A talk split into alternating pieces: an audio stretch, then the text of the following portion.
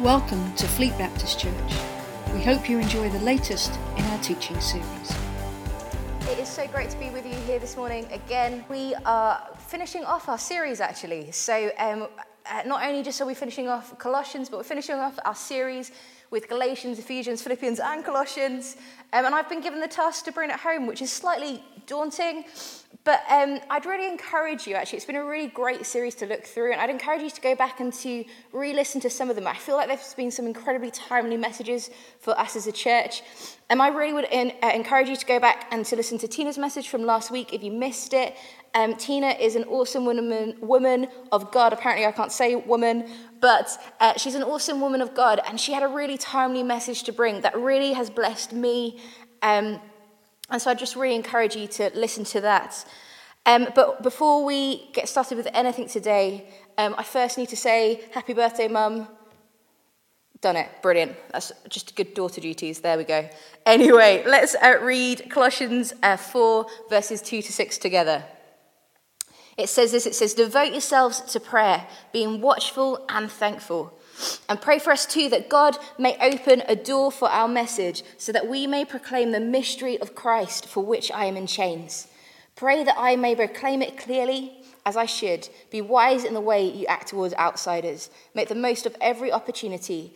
Let your conversation be always full of grace, seasoned with salt, so that you may know how to answer everyone. You know, these are the final words Paul wants to leave them with. And it's fascinating, I think, what he chooses to say. Devote yourselves in prayer and be wise in the way you act towards outsiders. And, uh, you know, an initial reading, we could read it like, like you know, like my mum, uh, my mum, when she used to go to work, she works, she's a nurse, she works nights. And she would run out the door, she would give us like our final instructions of like, oh, brush your teeth and make sure you put out your school uniform. And it's like the things that she would last remember she was walking out the door.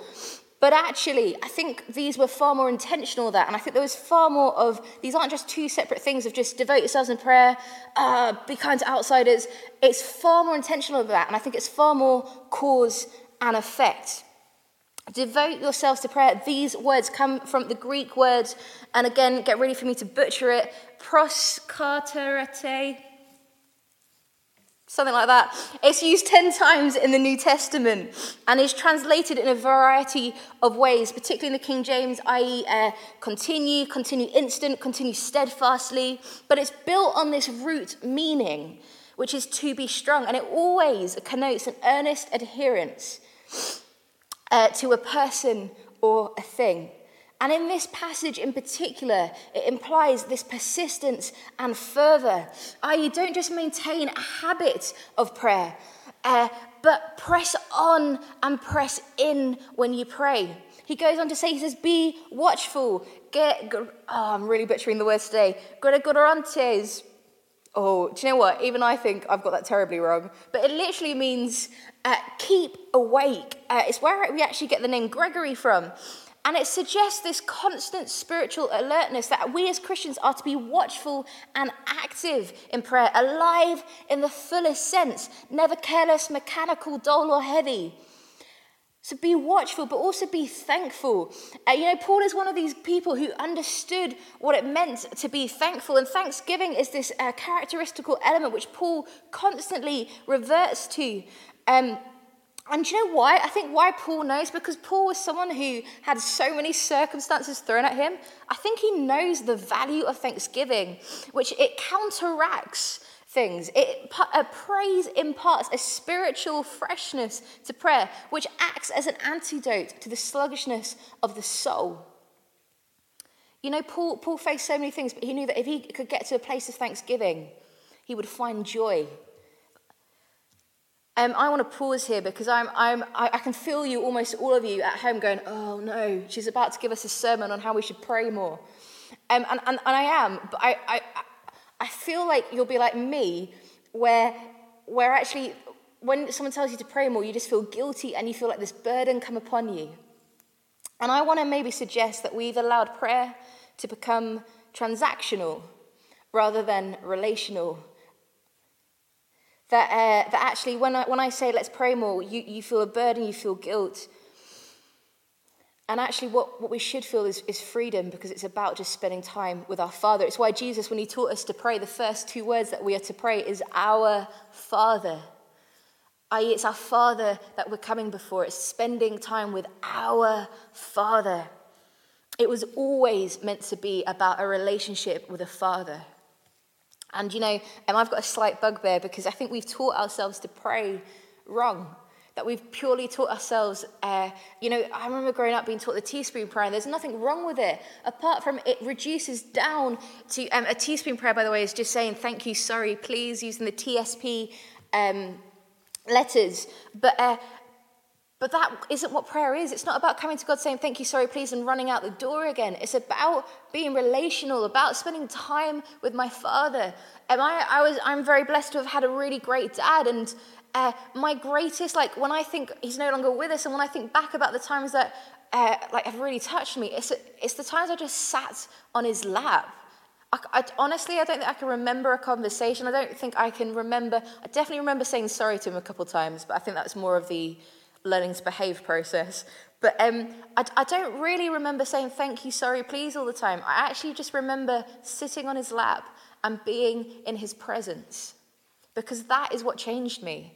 And it's the same with our Father, that actually just sitting on his lap, sitting by him, sitting in his presence is what changes us. You know, um, I've got my notes out of order, so this is terrible. Let me find them. Here we go. Prayer, or what I have made prayer to be, has always been something that I've struggled with. And I don't know if I should admit that as a pastor, um, but it's something that I really struggled with growing up. Like it was always this thing that I felt like I had to do, and I felt like I had to get it right. Um, and even now to this day, if, if you ask me to pray out loud, which I have to do, it's, I think it's actually a job requirement at some points. Um, I, I, I, get nervous because I want to get it right and I want to say the right words. I want to say something profound. I want to ask for the right things. And it was just never meant to be like that. I want to take you to 2 Chronicles 7:14 and it says this it says if my people who are called by my name will humble themselves and pray and seek my face and turn from their wicked ways then I will hear from heaven and I will forgive their sin and will heal their land. You know, in this passage, God instantly reminds us of two things, which is one, we are his people, and two, we are called uh, we carry his name. We are called by his name. We are God's chosen people. We know that now, uh, through Christ, there is no Jew nor Gentile. We are his chosen people, and he has bestowed upon us the authority to change the world around us through the authority of his name. It says it, doesn't it? It says, Jesus said, You will ask uh, the Father in my name, and anything you ask for will be done for you. It says, Where two or three are gathered in my name, I will be there in the midst. He has given us his name, and now we need to use it to bring change. I'm not going to go into the significance uh, or the kind of the theology about us carrying his name. We've actually spoken about it before during this series. Um, I'd really, genuinely do go back and listen. Uh, but what we need to understand is, is that we were given his name to come to, to this earth with a transformational assignment. It says, it says, Our Father who art in heaven, hallowed be your name, thy kingdom come, thy will be done on earth as it is in heaven. And that prayer is an assignment. We aren't here just to take up space. We're not here to just live and then die. That's not. We're here for an assignment. And we are here to join in with what God is doing. Jesus' final words on this planet Matthew 28 18 to 20. All authority in heaven and on earth has been given to me. Therefore, go and make disciples of all nations, baptizing them in the name of the, the name of the Father and of the Son and of the Holy Spirit. Baptize them into the name and teach them to obey everything I've commanded you. And surely, surely I will be with you to the very end of the age. These final words give us a mission and a promise. We are to change the world around us. I've been uh, listening to Bill Johnson. Bill Johnson, um, I think a couple of weeks ago, uh, did a sermon on prayer, and I'd really encourage you if you've got time to go listen to it. I'm going to use two or three quotes from it. Um, but one of the things he said in his uh, sermon was he said, It is from our knees that uh, we have the greatest effect on the world around us. You see, when we pray, we become partners with God. We are encouraged, aren't we, in that passage? It says, uh, Those who will humble themselves and pray and seek my face. You know, it's fascinating that, uh, you know, in the Old Testament, uh, we're encouraged to, to, pursue God's face, and yet in the Old Testament, those who saw his face died. Um, don't worry, that won't happen to you. We live in a new covenant time. The veil has been torn. We can go fully into the presence. We can uh, encounter the Father. But I think it, um, it, it tells us something which is that when we come when we come face to face with God, when we come to, uh, to Him in prayer, is that things that shouldn't have ever existed in our life die before our Father. Does that make sense? When we come before His before His face, things that should never have been there in the first place die because they cannot stand in the presence of God. You know, our, our insecurities, our ungodly beliefs, our wrong theology, they all die because when we come face to face with our Father, we are reminded of who we are and why we are here. You know, what prayer is, is it's a continued conversation born out of an existing relationship that reminds us of who we are and reminds us of why we're here. You know, why would we ever want to escape the fact that we carry his name and we carry it for a reason? Bill says this it says, It is foolishness to be given such a transformational tool as prayer and then not use it. We need to learn, guys, to pray from, from relationship and from presence and remain in, carry that presence as we go out and carry out that relationship, knowing that God is who He is, who He promised He will always be, knowing that His promise to us that He would never leave us is, is a promise that we can rely on. And learning to live out the authority that He has bestowed upon us, and which comes through carrying His name. You know, uh, I don't want you to hear this morning that uh, you now need to, you know, like, you need to spend like 10 quality minutes with time in order to get any blessing. God isn't pet- petty at all. He isn't petty. His love is unconditional. And if, if all you ever do is throw up prayers and requests and give him two seconds here or there, I'm, I want to tell you that he loves it and he will pour out his blessings upon you because he's a good father who will do that. He will. He will bless you because that he's a God who desires to bless and will make every way possible to bless you. That's just his nature. He's good. But there is so much more, and he desires to spend time with us. You know, uh, my dad, honestly, you know, it's one of the best things I was given was a good dad to understand who my good father was in heaven, my good father in heaven. But my dad just loved to spend time with all of his children. He had five, there's a lot of us. Um, and he, he just loved spending time with us. He would just come and sit in our room. And uh, my mum, I've said already, my mum would work nights and uh, she'd go out to work. And honestly, I knew that if, if I went downstairs after my mum had gone to work and said, Dad, can I hang out with you? He'd say yes. He just always would because he loved to spend time with us. And that is who our God is, that he always wants to give us good things, but he just wants to spend time with you. He wants to have a relationship with you. He just desires to know you. You know, prayer can be purely transactional, but it's far more powerful when it is relational because it becomes transformational. You see, when we spend time with Father, we are changed in his presence. We grow to be more like him just because we get to know him. And it's why I think Paul prays, he says, devote yourselves to prayer, and then goes on to say, walk out that in wisdom. He says it because he knows that prayer changes not only the things around you, but the things inside you. You know, one is born out of the other. Prayer shapes our wisdom and how we walk it out. Let's read um, verses 5 and 6 in the Passion Translation. Says, Walk in the wisdom of God as you live before the unbelievers, and make it your duty to make him known. Let every word you speak be drenched with grace and tempered with truth and clarity, for then you will be prepared to give a respectful answer to anyone who asks about your faith.